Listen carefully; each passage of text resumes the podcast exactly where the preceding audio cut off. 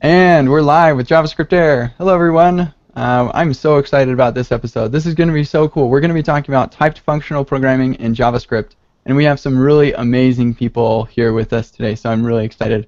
Uh, this is episode number 34, um, and yeah, JavaScript Air is fun. Let's go ahead and uh, I'm going to give a quick shout out to our sponsors uh, who make lots of the cool things about the show possible. So, uh, first, our premier sponsor, Egghead.io, has a huge library of bite sized web development training videos.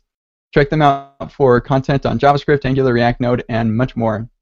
Um, Egghead.io is also the host of two free courses about Redux from Dan Abramov. Uh, find them at egghead.io slash Redux. So, and Dan is here today. Fun stuff. Uh, Front End Masters is another uh, sponsor. It's a recorded, expert-led workshop with courses on advanced JavaScript, asynchronous, and functional JS, as well as lots of other great uh, courses on front-end topics. And find them on uh, at frontendmasters.com. And TrackJS reports bugs in your JavaScript before customers notice them, and with their telemetry timeline, you'll have the context to actually fix them. Check them out and start tracking JavaScript errors today at trackjs.com. And WebStorm is a powerful JavaScript IDE working with Angular, React, or Node.js. Then you don't want to miss its super intelligent coding assistance. Use the discount code JavaScriptAir, all one word. Uh, the J, the S, and the A are capitalized. Um, so use that code at checkout uh, at jetbrains.com/webstorm to get 20% off of your WebStorm personal subscription. Um, I'm going to add that code to the JavaScript deals page, uh, the, or the JavaScript Air deals page. So javascriptair.com slash deals. Um, and you can find that code there. Uh, and then Trading Technologies is looking for passionate and inventive full-stack JavaScript developers who want to work on cutting-edge solutions in a collaborative and challenging environment. Go help them build the top choice platform for derivative traders. All right, sweet. Those are our sponsors. I'm so grateful for them. Um, because this is a live show and many of you um, are watching live, uh, you can actually interact with us. It's awesome. Uh, so if you go to Twitter and use the hashtag JSAirQuestion, you can ask us questions, and at the end of the show, we'll uh, go through some of those questions.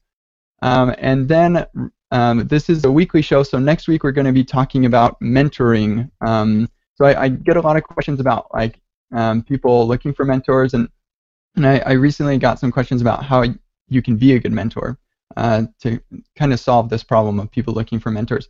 So I'm really excited about next week's show, How to Be a Mentor, uh, with a couple expert mentors, uh, Colt Mc, um, um, Kim Crayton, uh, Jed Watson, and Taras Mankovsky.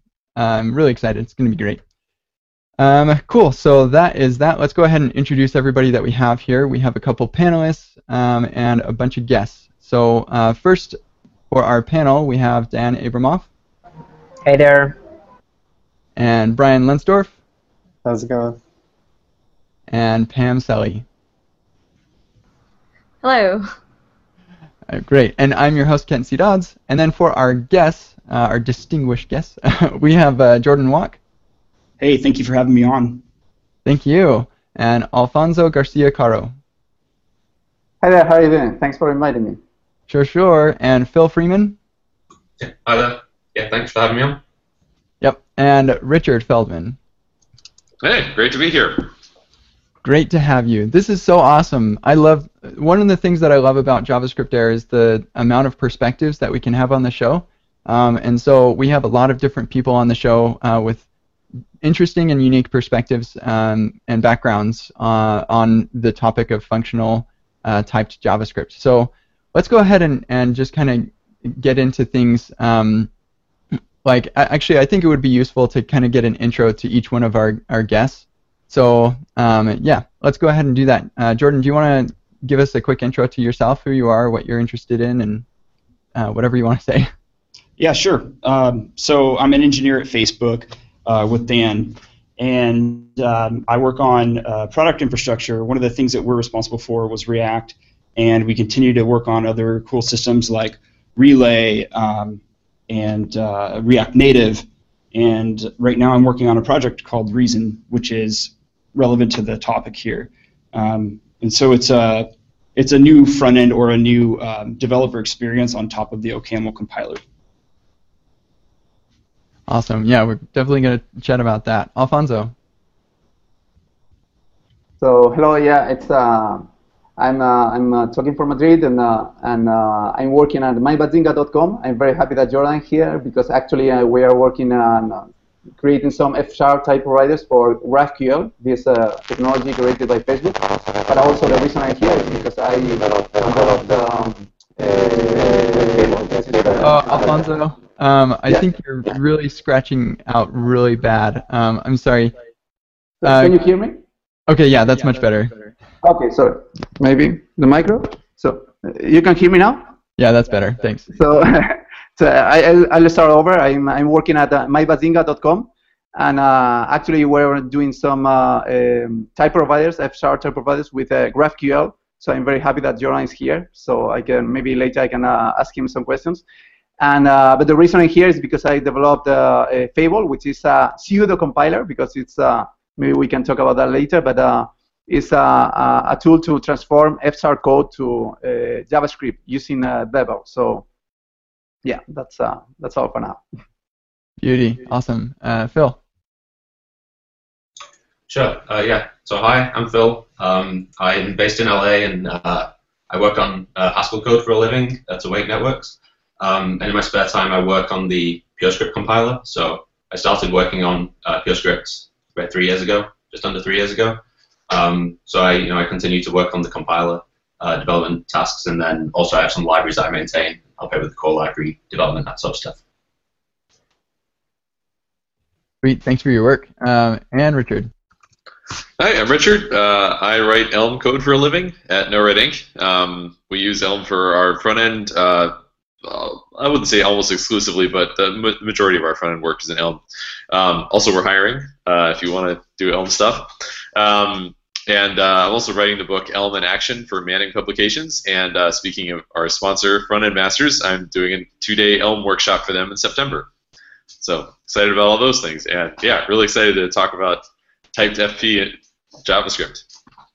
Awesome. Yeah, front end masters is great. Um, cool. Yeah. So let's get into it. We have a couple of different like you're you all referenced these different uh, things that are um, like programming languages that are intended for deployment to the web, right? Um, but we can't actually deploy th- these languages you've talked about to like browsers of today because the runtimes don't actually support them. And so you transpile or compile those languages into JavaScript uh, that's supported um, like in all the browsers. So um, I want to talk briefly about each one of these different solutions um, and and why they're valuable. I, I, think it would be really useful though to start out with um, why is it important for us to, or, or why is it even useful for us to have a different programming language um, for the web? Like why can't we just use JavaScript? What are the benefits of typed uh, functional uh, language? Anybody can take these. So I'll say reliability. Um, so I mentioned that we use Elm at NoRedInk. We've been using it in production for about a year. Uh, we have about 35,000 lines of Elm code in our code base. Um, in that year, the number of production runtime exceptions we've seen from our Elm code is zero. Like it has not actually crashed at all yet. Um, we have tons and tons of JavaScript runtime exceptions. Actually, so we use uh, first we use Airbrake, now we use Rollbar. But I mean that that tool's job is to catch the things that blow up on our end users from our JavaScript code and not from our Elm code because it hasn't happened yet. Um, and uh, so definitely um, compiling to JavaScript is uh, is like additional overhead over just using raw JavaScript. Um, but I, I, do want to make an, a, an important note here, which is that everyone compiles to JavaScript. Everyone yep. does it. Nobody doesn't compile to JavaScript. If you have Babel, you're compiling to JavaScript. If you use, you know, Uglify, you're compiling to JavaScript. So the real question is, uh, to me, not whether you're compiling to JavaScript because you are. I mean, even if you're using JSX, you're compiling to JavaScript. Um, but rather, uh, you know, what what is the gap between what your compi- your target language and, uh, and the language you're writing? So certainly there is a higher learning curve to doing something like Elm compared to something like Babel. Um, but as far as compilation steps go, I think that ship has sailed. Everybody's doing it. Everybody's always going to be doing it forever. I don't think we're ever going to go back to a world where people don't compile to JavaScript. Even totally. if we're writing stock JavaScript today, um, or you know ES6, not all browsers support it yet. So we're going to always have, um, you know, some modern standards compliant version of JavaScript that compiles into older JavaScript for older browsers. Yeah, I totally agree. I um, I know that like uh, for some people they're thinking, oh sweet, once once ES6 ships in all the browsers that I have to support, then I can stop. But like honestly, there will always be features of the language that you want to use, and and even beyond that, like just like you said, Richard, you're always going to be uglifying your code. Like, uh, yeah, it's it's kind of a given. You're gonna you're gonna have a build uh, chain, and, and why not just stick a you know a typed functional language uh, compiler in there in in that build chain? I think it's a good question, but I also think um, you know three or four years ago it would um, it would that that phrasing of the question would make a lot more sense. But increasingly lately, I would almost kind of subvert that question a little bit, turn it around, and ask why would you uh, program in JavaScript today? Um, because the options out there um, they're immense. There's so many different ways for you to program in the language that you want and then target JavaScript. I think the question now is increasingly becoming if you could choose any language that you wanted, why would you choose JavaScript to target the browser? And there's some good reasons for that, but um, it's not exactly clear anymore. Yeah, actually, just in response to, to that, like I I know that lots of people's resistance to using anything outside of JavaScript is the um, um, like just the sheer knowledge base of the the broader JavaScript community, there are so many people in the world who know JavaScript, um, and there are very few, like so many fewer people who know uh, PureScript or Elm or F Sharp or Reason, whatever. Um, and so I think that's one uh, one reason why people are hesitant uh, to learn it because uh, suddenly the the stuff that they're learning makes them maybe a touch less marketable. Um, you know, at getting, um, you know, jobs at, at, places that are already doing JavaScript. And then from like the company standpoint, uh, they might be afraid to adopt these kinds of things because it makes it harder for them to find uh, potential employees. Yeah. So I want to backtrack to Richard's original statement in terms of everyone compiles JavaScript because I wanted to remind us that polyfills exist and that there is such a thing as not using a compiler. So, like using a compiler is a different step than doing, say, I mean, this is a thing of, you know, we've kind of stepped away from this as an industry, but it is a thing that you can still do.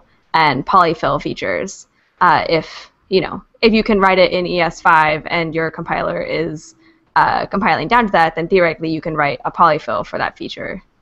Um, or you can use someone else's polyfill. Not all JavaScripters. Is that what you're saying? Maybe. There's some challenges with uh, like new JavaScript language features, new semantic features like let and const that uh, if you were to send them to older browsers, they would just crash when the page loads. Um, True. So there's, but there's some like relationship between like maybe classes and stuff like that. You can maybe polyfill those. Mm-hmm. And I, I would I would note that uh, even people who polyfill typically, I mean, I, am not aware of anyone who doesn't minify their code, you know, uh, in production unless they're working on like a toy app or something like that. Like people who, it, it seems like, uh, maybe this is my ignorance, but uh, my impression is that basically everybody has some compilation step or other. They're just varying degrees of invasive. Sure, there you go with that. So I wanted to throw a quick question out there. Um, I think this is, you know, a burning question of a lot of people I work with and people who are skeptical of typed functional languages. What um, can the types save you from? You mentioned there's not a lot of runtime errors, um, and I think a lot of people think if they write a test, that will cover a lot more ground than a type could. Um, so I'm curious, uh, in particular, you know, PureScript has a lot of constraints you can lay on the types. I'm not as familiar with Elm, but I think it also has those. Um, so I was curious what you can catch or what type of things you're catching with types. Uh, yeah, so um, like I said, you know, PureScript has uh, PureScript has quite quite a few sort of interesting type system features that sort of designed to uh, help you catch a lot of stuff at compile time, right? A lot of different types of bugs at compile time. Um, and then you know you have like Haskell and GHCJS, like you know even further towards the sort of um, very strongly typed end of the spectrum, and, and, you know different languages that you know, lie along the spectrum. Um, but for me, I think like you know, for sort of power to weight ratio, it's sort of the it's the really simple type system features that like uh, give you the most you know that, that are the most interesting, right? So in, in Haskell we have something like new types. PureScript has something similar, and this you know this allows us to do uh, distinguish between things like do I have a string that represents a phone number versus do I have a string that represents an email address or something, or different types of string, and just to sort of categorize them in different ways, so I can't, you know, mix them up. You know, at compile time, I, I, I will be told if I've mixed up a phone number and an email address or something. Right? Um, another good example of that, I think, is like uh, you know units of measure or something, which is like maybe not simple from an implementation point of view, but like conceptually simple. That we, you know, I want to say, okay, this number represents you know seconds or something versus like kilograms or something. Catch that stuff in the type system. So yeah, there's sort of all the all these sort of very interesting type system features which can do allow you to assert sort of much more interesting things, but it's the sort of simple stuff that's really interesting, I think. Well. So sorry, just uh, coming back uh, to the first uh, Ken's question about the why to compile to JavaScript. I think some years ago it was the uh, most of the times the answer to that question was that the JavaScript was not a mature language, so you need a language with uh, more features, like uh, I don't know, for example, at the moment CoffeeScript. But right now JavaScript is very mature. You have these tools like Babel to to tra transpile new features to all JavaScript that can run in all browsers. so I think for example, for me, the reason to, to develop Fable it was not uh, because uh, I didn't like JavaScript. I actually love JavaScript.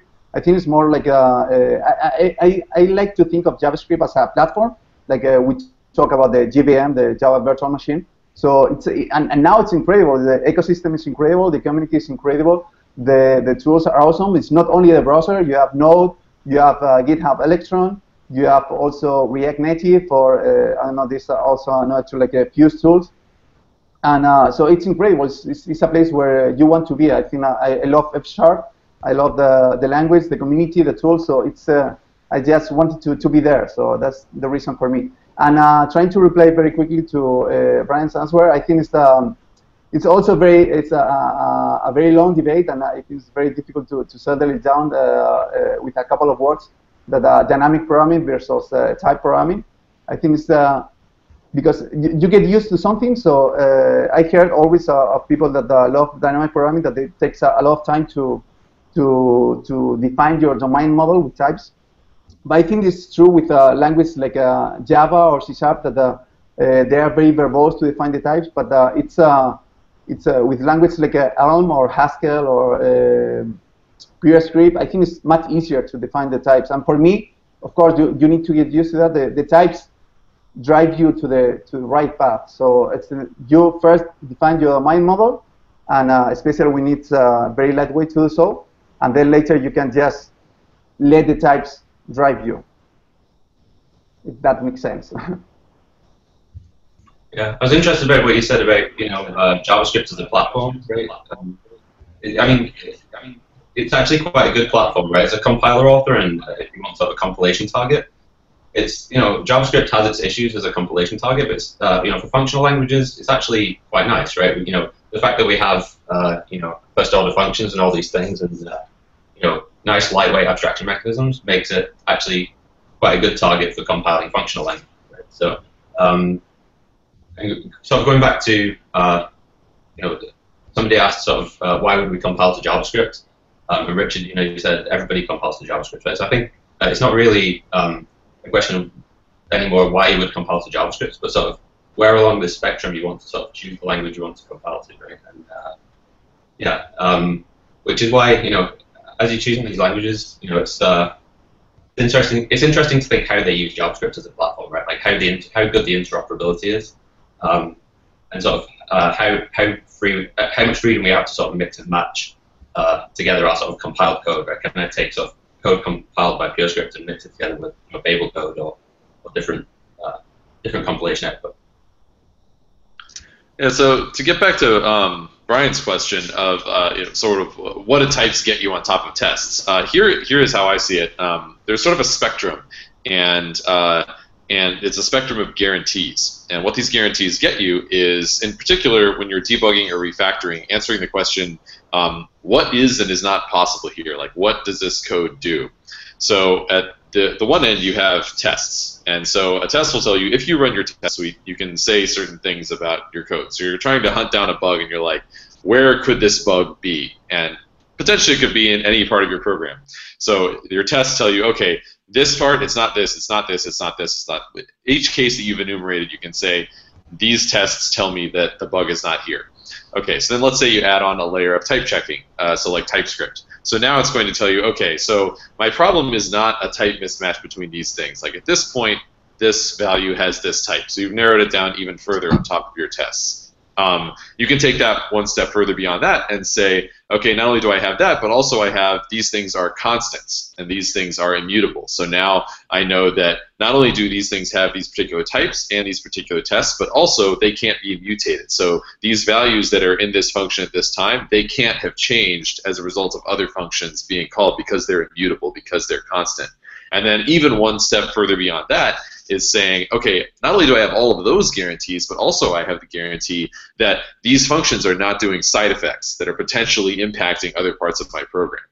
And so that whole spectrum, each of those things gives you different guarantees. And so the, the immediate one is, you know, the type checking, and you can get that from like TypeScript, right? So, uh, but this is a, a, a panel about um, maybe panel's the wrong word. this is a show about uh, typed functional programming, right? So I think um, there's an important distinction between just adding a type checker and uh, also changing the design of the language itself to rule out additional different things. So like I, I don't know as much about um, Fable or Reason, but I do know that in both PureScript and Elm, if you look at a function and it says this is a function that takes a string and returns an int, um, I know a lot of things about that. I know, you know, just from that one line of code that's like 12 characters worth of code, I can say, okay, this function only accepts strings. It does not accept null. It does not accept undefined. Doesn't accept lists. Doesn't accept anything like that. Just a string, and it only returns ints. Doesn't return, you know, things with decimals. Doesn't return objects. Doesn't return null. Doesn't return undefined, and it doesn't uh, run any side effects. It's not going to touch its argument. It's not going to mutate that argument. It's not going to mutate anything else. I can know all of these things just from like 12 characters of code.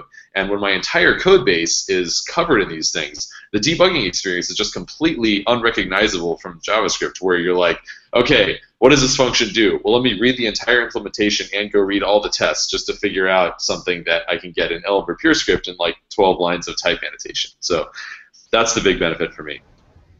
Yeah, and uh, in, in, describing that, um, it kind of sounds like really restrictive. Oh, you, this only takes a string; it can't take an int. But um, but all of these languages that we're talking about today, Elm, PureScript, OCaml, Reason, um, they also provide these mechanisms for you to express what could be accepted, like it either takes an int or it takes a float or it takes a string, and you model that and express that. So you can expressively describe what is taken, not just what it, what isn't accepted by a function.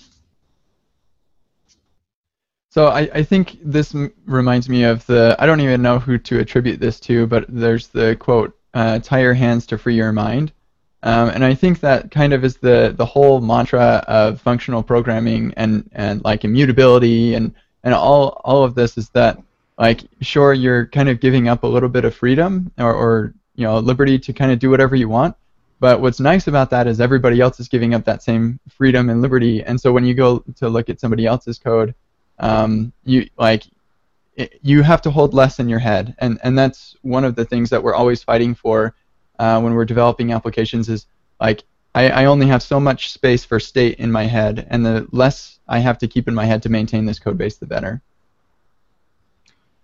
Yeah, totally agree. I feel like that's such a weird phrase, Kent. um, like I guess I don't I guess there's somewhere where I disagree with types being a limitation because I think what you're trying to describe with that phrase is constraint based programming, which is like a thing I've heard people talk about. Uh, and I'm not sure if that has a relationship to types. Um, so I, because I, I, I, would even disagree so far as to say that um, using a type system is codifying a thing that you were doing anyway.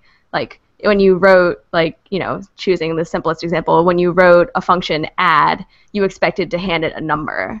You didn't necessarily expect to hand it a string. And so types are a way for you to codify the thing that you were already trying to express which is not really a constraint. It's actually being more explicit about what you mean. Right, I agree that it's like it's more explicit, but there are um, like you, in functional programming and in typed programming, you do ha- have constraints. Like that's that's part of the whole idea is uh, this idea of constraints. Um, you know, Can you expand on that though? yeah, yeah. So like, let's take an example of functional programming. You um, part of the the idea of functional programming is no side effects, and so if uh, you have uh, something that takes some arguments and then you want to make a call out to the DOM. Well, you can't do that because uh, in functional programming, that's the side effect. That's you know you're breaking out of the constraint. Um, and so in that sense, you're tying your hands. You can't do as much as you could before with just regular JavaScript. But by doing that, you're giving yourself um, some guarantees that are like really valuable. So you're you have to think about less. Um, that's kind of what I mean by tie your hands to free your mind. Okay. Yeah, I think that helps. As a producer of libraries, it can it can sort of seem like um, it's like burdensome to have to uh, satisfy all these constraints, right? But the converse is that you know, as a consumer, as of somebody trying to use a library, you know, good types should also serve. You know, those constraints should also serve as a documentation tool, right? And uh, Mm-hmm. if I, you know, like Richard said, if I see a function from string to end, um, and somebody else wrote that function, it's in some other library, I, I know exactly how I should be expected to use that. I, I, oh, I know how, you know, I, I can expect it to work if I uh, if I use it in, in the right way. Um, yeah, so types types I think can serve a good documentation, uh, serve as a good documentation tool as well.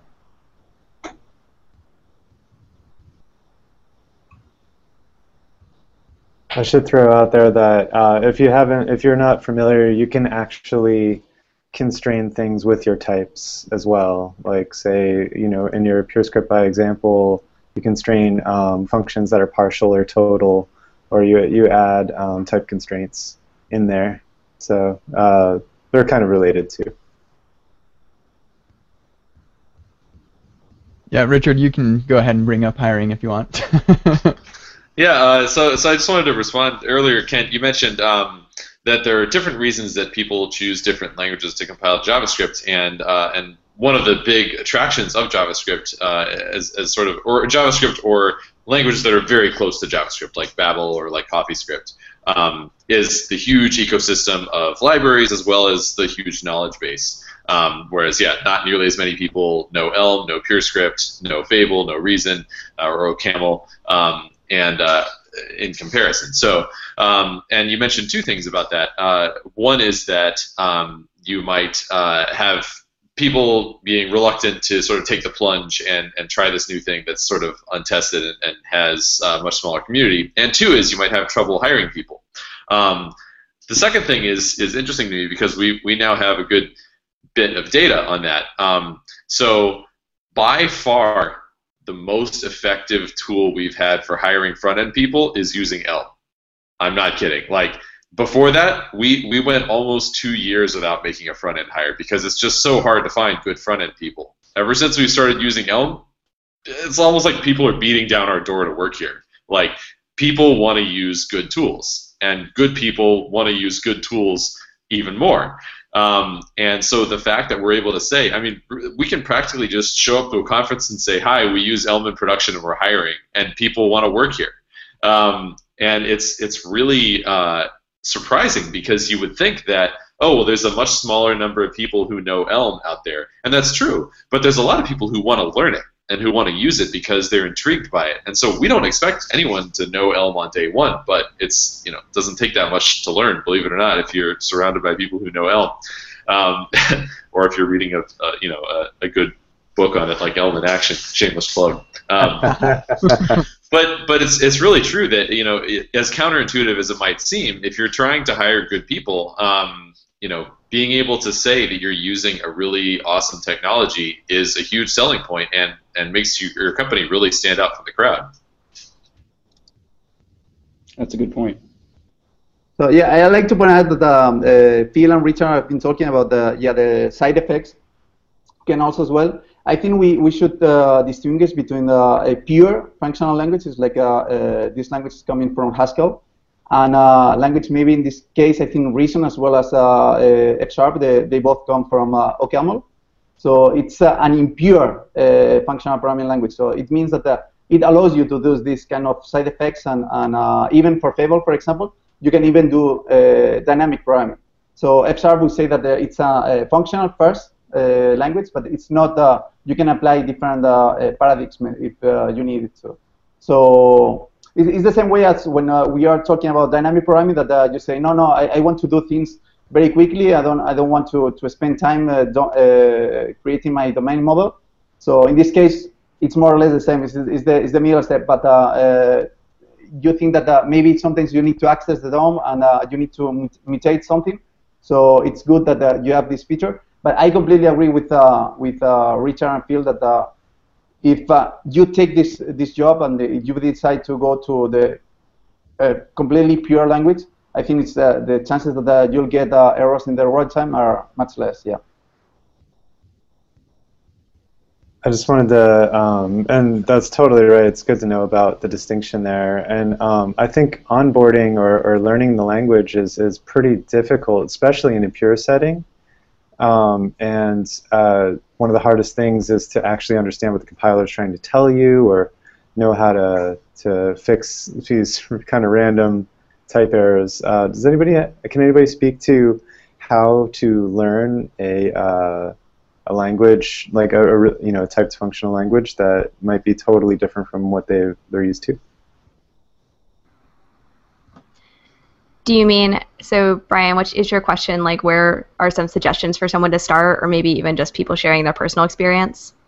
Yeah, coming from a dynamic JavaScript language where they just kind of throw some arguments at a function and it writes to the screen, like you know how do you how do you start learning? Um, I think if if you've never used a type system before, uh, something like Flow, um, which is one of the things that our team builds um, for JavaScript, eases you into the, the notion of types, and and, um, and it kind of does that gradually. It's not going all in at once, um, but if you wanted to do that, I think Elm has a great reputation for um, being very noob friendly, and that developer experience of getting on board um, is just really seamless. And um, I think it could be a great way to try sort of the complete picture, assuming you don't have side effects and anything. Yeah, I think Elm has set the standard for uh, compiler-friendly uh, message. Yeah, friendly compiler message. Sorry. Yeah, actually, there's a, there's a movement now in the F Sharp community to make the compiler messages more friendly, and uh, we have uh, Elm as the as Yeah. the, the goal to go. Yeah. And I think that um, it's not like uh, when you go when you dive into one of these languages like either Haskell, Elm, PureScript, OCaml, Reason. It's not like um, you've you've gone in this one direction and and oh no, I've kind of strayed from these other languages. It's going to take a lot of work to go learn the other ones. That's not the case. It's actually um, once you learn one of these ML derivatives, they're all they all kind of come from the same family of programming languages. Once you learn one, um, learning the next one is just really easy because you can relate like uh, a concept in one to the other instantly. I think that's actually been one of my fears, um, and so I'm glad that you mentioned that, Jordan. Like, uh, to be perfectly honest, I totally love you know the the idea of a type system. I love the idea of functional programming, but I've yet to actually jump into it because um, there's a little bit of decision um, like FOMO going on there. Like, I, I worry which one should I really pick, um, and also like it's a matter of um, you know how do I find the time to learn this stuff? But like when I'm not doing it on the job, like I I can't convince my boss to let me build something new in a language I've never used before, and so like finding the time to do that. Um, but yeah, I'm really glad that you mentioned, you know, you just kind of learn one of these, um, and and you mentioned ML ba- based languages. If you could actually kind of define that for us, that'd be really helpful. Sure. Were you were you saying that you have um, typed functional JavaScript fatigue? That's right. Yeah. Um, yeah. So so um, you can like look up on Wikipedia the, the history of um, ML and uh, and OCaml and Haskell, and you can see that these things have been these languages have been around for decades, really, and um, these ideas and, and the implementation of the type systems have been around for a really long time. And um, they're all kind of taking inspiration from each other, and the, the history is more complicated than a lot of people um, kind of describe. But to reduce it down to a simple story, you had this ML family of languages from which Haskell and OCaml, um, and then eventually Elm and PureScript all kind of derived from. Um, Phil might be a better person to, to speak to that. Um, I think one thing that's sort of uh, quite important about ML is um, the fact that we have type inference for, for all our terms, right? So um, I think some people have sort of a bad perception of typed languages in general just because they're used to type systems where they have to write quite verbose types on all of the expressions. Um, but one of the benefits of sort of ML and, and, the ML family of languages, of course, is that you know we don't have to do that. The, the compiler, um, we, we still have to sort of make sure our programs are correct, but the compiler will do that without us having to write type annotations, which is you know, um, really you know, really powerful. Right? Yeah, uh, I just wanted to jump in and ask something. So Kent mentioned uh, a good point about like uh, not knowing how to start with a type language or something like this.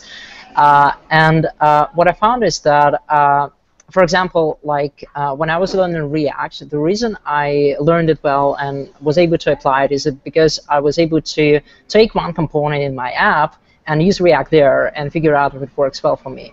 So I think uh, I'd like to ask uh, different panelists uh, who are like working on different languages, uh, what is your story for integration with uh, existing JavaScript apps, and can you use these languages uh, together in JavaScript applications?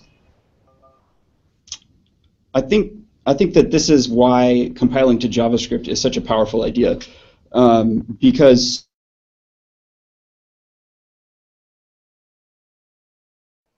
You left us hanging. Uh, oh no. Okay, uh, Jordan, are you okay? You ended on because, okay. and then it went um, silent. okay. Uh, I was going to say um, one of the benefits of having uh, an impure uh, functional languages, uh, Alfonso mentioned this, um, is that you can more easily interop with other implementations of libraries that are also impure, like most JavaScript libraries and then those invariants that you're keeping in your head about purity, you don't have to be as careful about that. So that is one strength of something like um, OCaml, Reason, or F Sharp, I feel.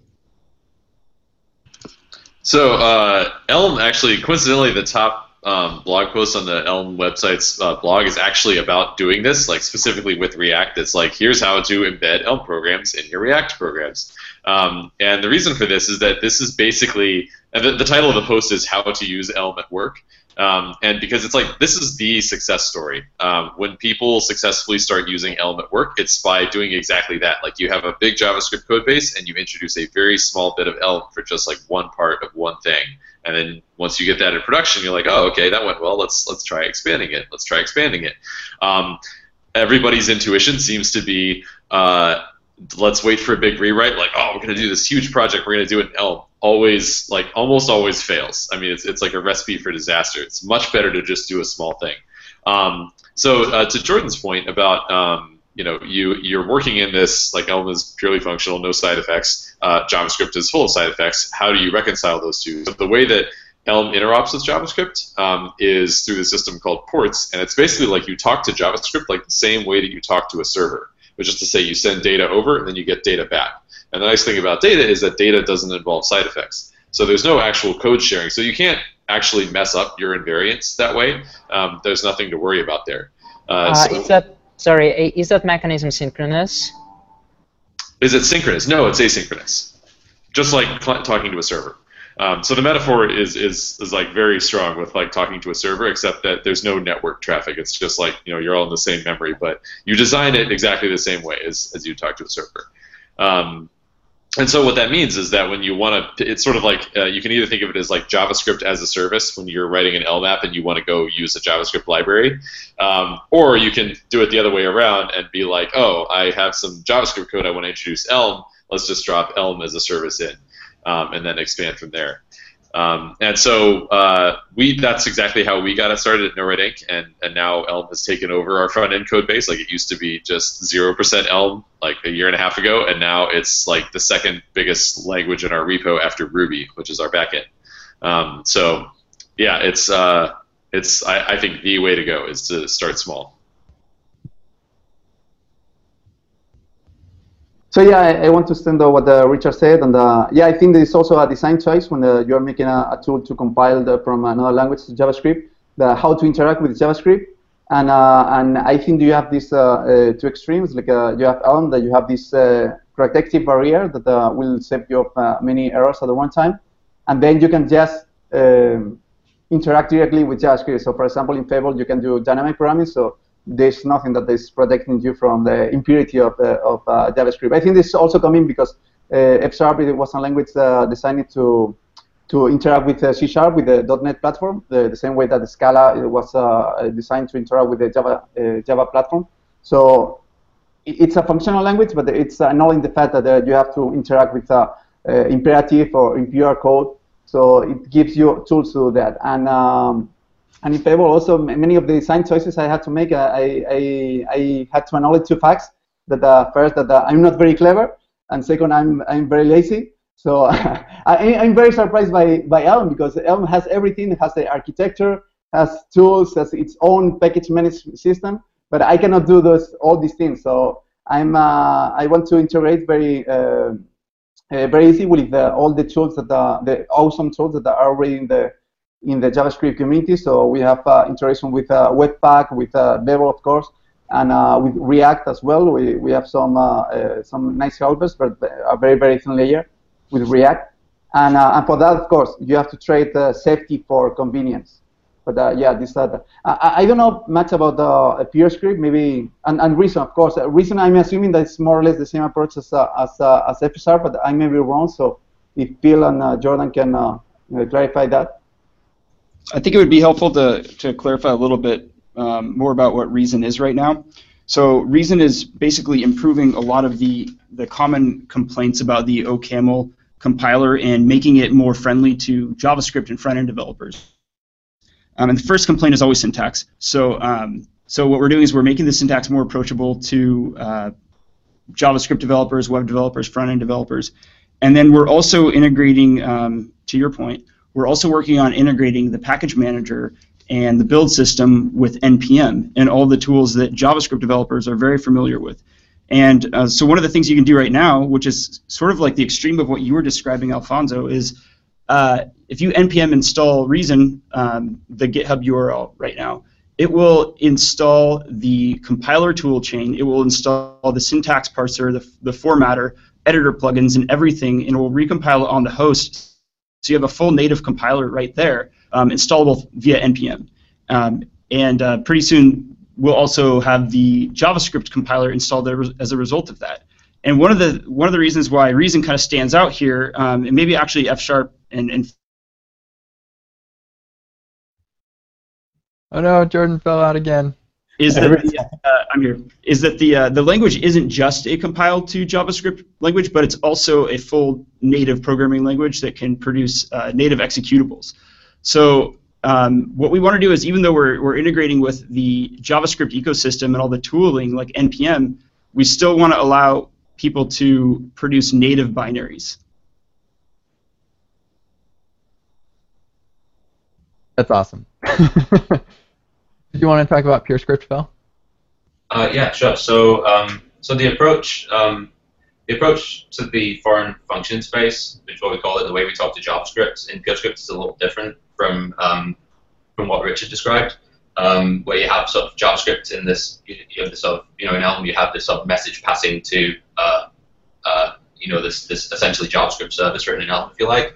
Um, so in, in PureScript, uh, the way the way you inter- interrupt with JavaScript is that uh, basically we just compile to CommonJS modules, and a compiled PureScript resource is just a regular CommonJS module that you can just drop in alongside other you know, compiled uh, CommonJS modules and just use them you know, hopefully seamlessly. Um, so you know that's quite expressive, possibly like you know too expressive in a sense because you know you can do um, you can pull in arbitrary CommonJS modules and, and, use them, or you can compile to CommonJS and uh, you have to be careful that you know the types line up when you when you start using these things from JavaScript, right? So uh, aside from sort of the importance of uh, you know, it's really important for a foreign function space to be really expressive, I think, and complete, and allow you to sort of say everything you want to say. But it's almost more important for it to be like really principled, so that when you use the foreign function space, you sort of you can carefully sort of reason about how uh, how to use it and make sure that you, you, know when you don't have types on the JavaScript side that you're not going to mess things up and you know you're talking to PureScript or, or whatever in the right way. Um, so that was sort of one of the uh, really important design considerations for me. I, would come from TypeScript, um, and I think that's sort of one thing they do really well in TypeScript. They have these definition files um, for, for lots of libraries, and you, you can just start um, you can start using these libraries and you can compile your TypeScript and it just becomes a regular JavaScript module. And that was something I wanted to emulate. Yeah, that's great. Um, one more note uh, to uh, mention, uh, uh, based on what Alfonso said. Um, so you noted that uh, Elm has its own package manager, uh, which is true. Um, and it's not just because Elm wants to just like be cool and hip and, and like do something other than npm. So you can npm install Elm, the compiler itself. just npm install dash g Elm, and then you're good. Um, but what, what, he was referring to is that uh, Elm's uh, library ecosystem does have its own package manager, and the reason for that is that it actually um, puts uh, guarantees on the on those packages, specifically about semantic versioning. Um, so if I write a package and I release it as version 1.0, and then I make some breaking change, like I change the way some function looks, or I delete a function or something like that, and I try to publish that as a minor or a patch uh, version release, the package manager will actually reject that. It'll say, no, you made a breaking change, you have to increment the major version number. Um, so the result of that is that semantic versioning is actually guaranteed across all packages in the ecosystem, um, which is pretty cool because it also means that when you do your constraint solving, um, so like an npm, when you install uh, a module, you get all of the dependencies that come with it. Um, and so that can result in sort of an explosion of lots and lots of different things. Uh, so Elm does it differently, where instead it says, okay, each when you say I depend on uh, this version range, it will actually just download one copy of each library, and it'll just find versions that fit with all of your different libraries. So you actually get a really small footprint, even when you have lots of dependencies, because even if they're using the same module, it'll just find versions that they can all talk to one another with. Um, so you get a much smaller uh, sort of footprint. Um, but yeah, uh, but basically, uh, the reason that it's able to do that reliably is because semantic versioning is respected. And if, if it were not respected, um, and if it were not guaranteed, then uh, it would be pretty easy to have that constraint solver result in things that uh, were actually incompatible, even though they claimed that they would be compatible. So there is a good reason for it having its own package uh, manager. Yeah, that sounds yeah, pretty, pretty awesome. awesome. Yeah. So just a very quick note. Sorry that uh, uh, yeah, it's, it's also incredible that Elm has this uh, even pure packages and, and warranties on the packages. And uh, Phil mentioned about the type um, type declarations in TypeScript, and uh, just uh, quickly mentioning that also Fable is we have a parser to translate these declarations to F sharp. Uh, some manual tweaking is also necessary. And in the last version, this is also not something that I've done myself completely, but I'm using Babel and a Babel plugin. But uh, we are also generating uh, these declarations in our code. So if you want to uh, interact with uh, uh, code generated by Fable with TypeScript or with JavaScript with an editor like Visual Studio Code, it's also possible to do in a type way. Yeah, I think I'm glad that Dan asked that question earlier about interop with uh, like our current applications because I think that's like a must-have for any of these languages. Um, you know, people can't just just like you said, Richard. Anybody who thinks that they can rewrite in a new language is wrong. Uh, so cool. Uh, we we are coming down on our time, um, but if there anybody else has something they want to uh, just mention before we go to Twitter questions, now is the time. Jordan, you, you can go if you like. Okay, well, I was just going to say um, uh, one of the things that we have, um, one of the things that Reason can do pretty well right now is compile the JavaScript with a couple of different backends. Uh, right now, there are two existing backends, JavaScript of OCaml, JS of OCaml, which can take a very uh, almost perfect representation of your program that could run anywhere on like an, as a native app and then deploy that into JavaScript in the browser. But then there's also a new project that's coming out there that I think people should uh, should take a look at called BuckleScript. And Reason works with BuckleScript as well. And what that gives is a more direct module to module mapping and, and a way to directly invoke any JavaScript library um, and be well typed across the boundary. Um, so uh, you guys should check out BuckleScript as well.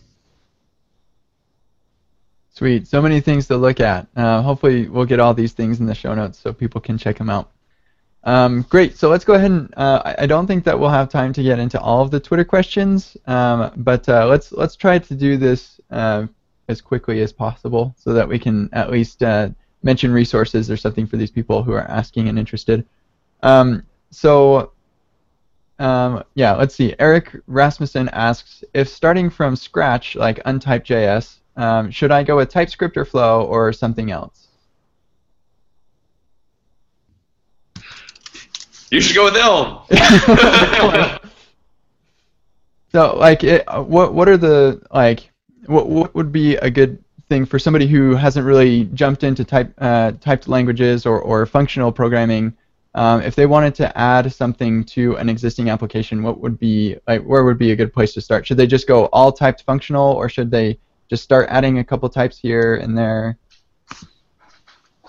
Uh, I, I mean, my personal advice would be, I mean, uh, obviously, uh, I'm going to say you should use Elm, but um, I, I, would think of it less as uh, trying to gradually convert your program to typed, uh, as much as picking some part of your program and saying, how can I make this one part of my program as nice as possible? Um, and so that's that's sort of what's worked well for us is just saying like let's let's make this one thing even in a different language or even just saying let's let's make this one part typed um, what have you. But uh, as I said earlier, um, I think there, there's kind of a spectrum, and typing is only one part of it. I mean, the, the typed functional is, um, for me, more important than the typed. Uh, there are a lot of people who, uh, like, for example, um, if you ask me, would I rather use ClojureScript or TypeScript?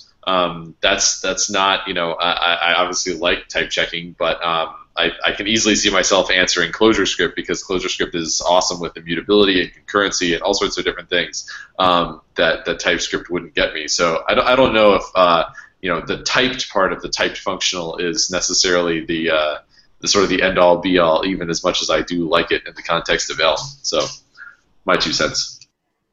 Yeah, I want to throw in there that when you're doing functional programming, it all comes down to composition. Uh, you're not setting state to uh, tie things together. You're just passing one value to the next function, typically. So the types really shine there. So if you're using types in an object-oriented setting, it might not shine as much as it would in a functional setting. So they do go together quite a bit. That's great. Thanks for mentioning that. I, I actually was hoping to get into that. We never did. So that's good. Good to know. Um, uh, I lost the question. Oh yeah. So from Emilio uh, Sro- Srogo, um, this person asks, uh, Brian's prof- uh, Professor Frisby videos show that with discipline, predictable, uh, effective or effect-free JS can be written. Can that replace typed languages? So for those who aren't familiar, uh, Brian Lonsdorf is amazing and has this really awesome uh, series of videos on YouTube called Professor Frisby that talks about functional programming in JavaScript. Um, and in there, it, it shows you know that if you exercise a little bit di- uh, discipline, you get a lot of these benefits of functional programming. Uh, can that replace these languages that we're talking about? Let me just start off by saying I fully promote functional typed functional languages. And um, part of the reason for making those was to help migrate people to typed functional languages uh, and give them a way to practice the style of programming in their day job if they're tied to JavaScript. So um, I had actually kind of tried to take that approach for many years inside of JavaScript. And one of the things that I found was, um, yes, it's beneficial. You can you can pull it off, but you may find a constant sort of cultural clash with other people that you're contributing with you may, um, in addition to that, you're not going to see all of the benefits until you, I mean, maybe if you overlay flow on top of that, um, you'll start to see a lot of the benefits. But you can't even really fully maximize the benefits um, until you have a static type system that can prove your program is sound and make all these kinds of optimizations, dead code, dead code elimination. Um, so you're, yes, you can get some of the benefits, but I don't think you can get all of them.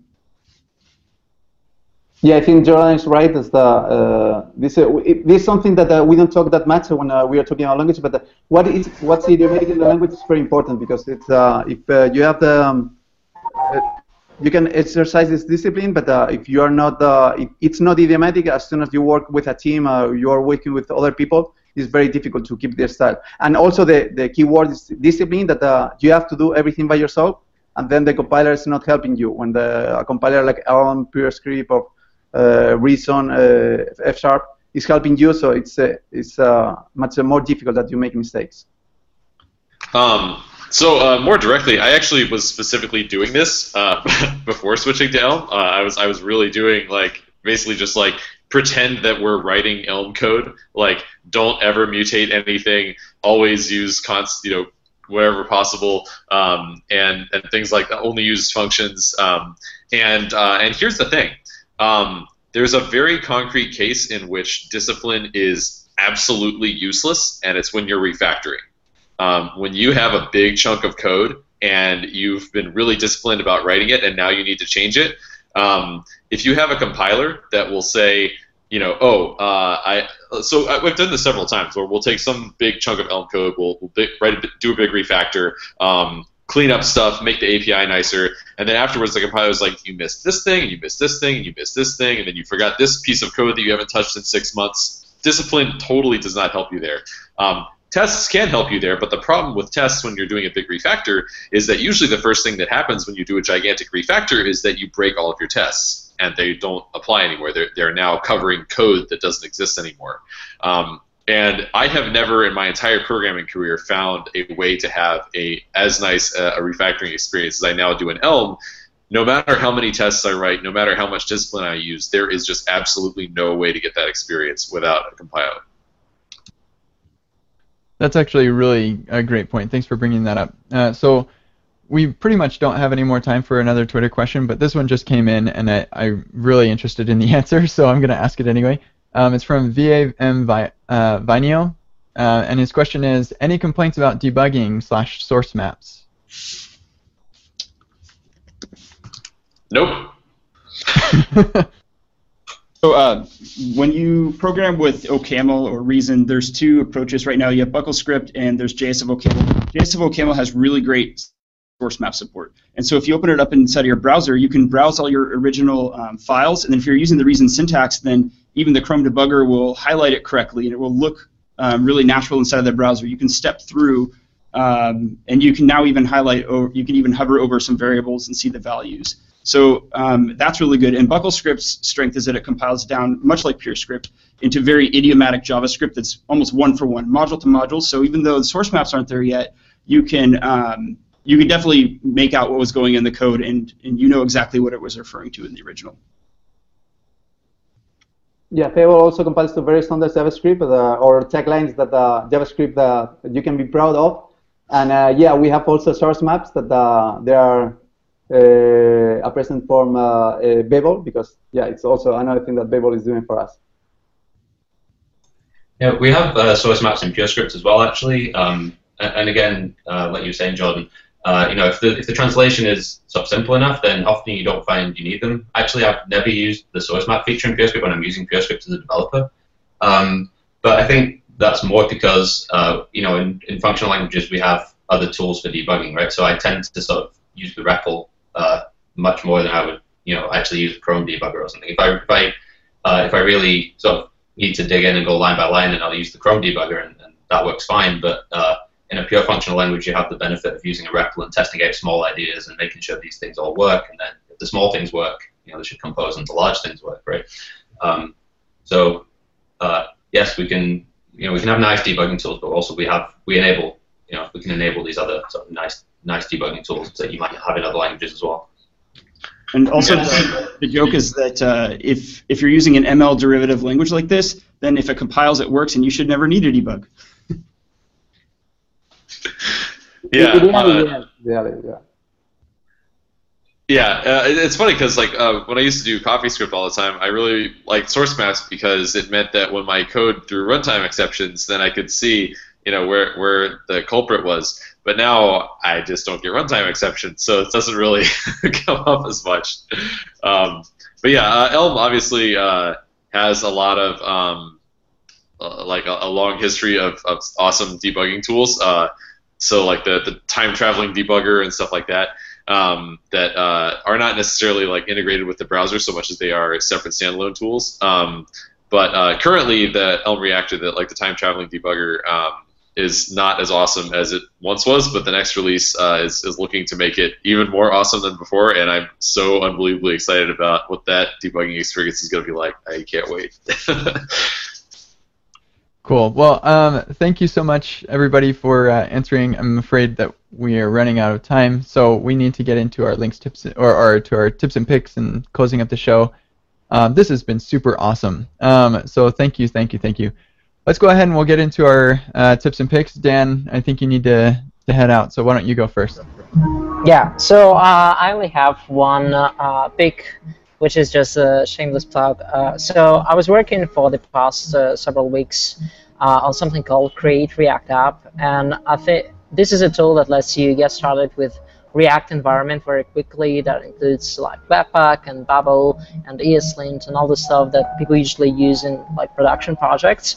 But it's still very developer friendly because it doesn't have any configs. So there's like literally zero configuration. You just run a command, uh, npm start, and your your app runs.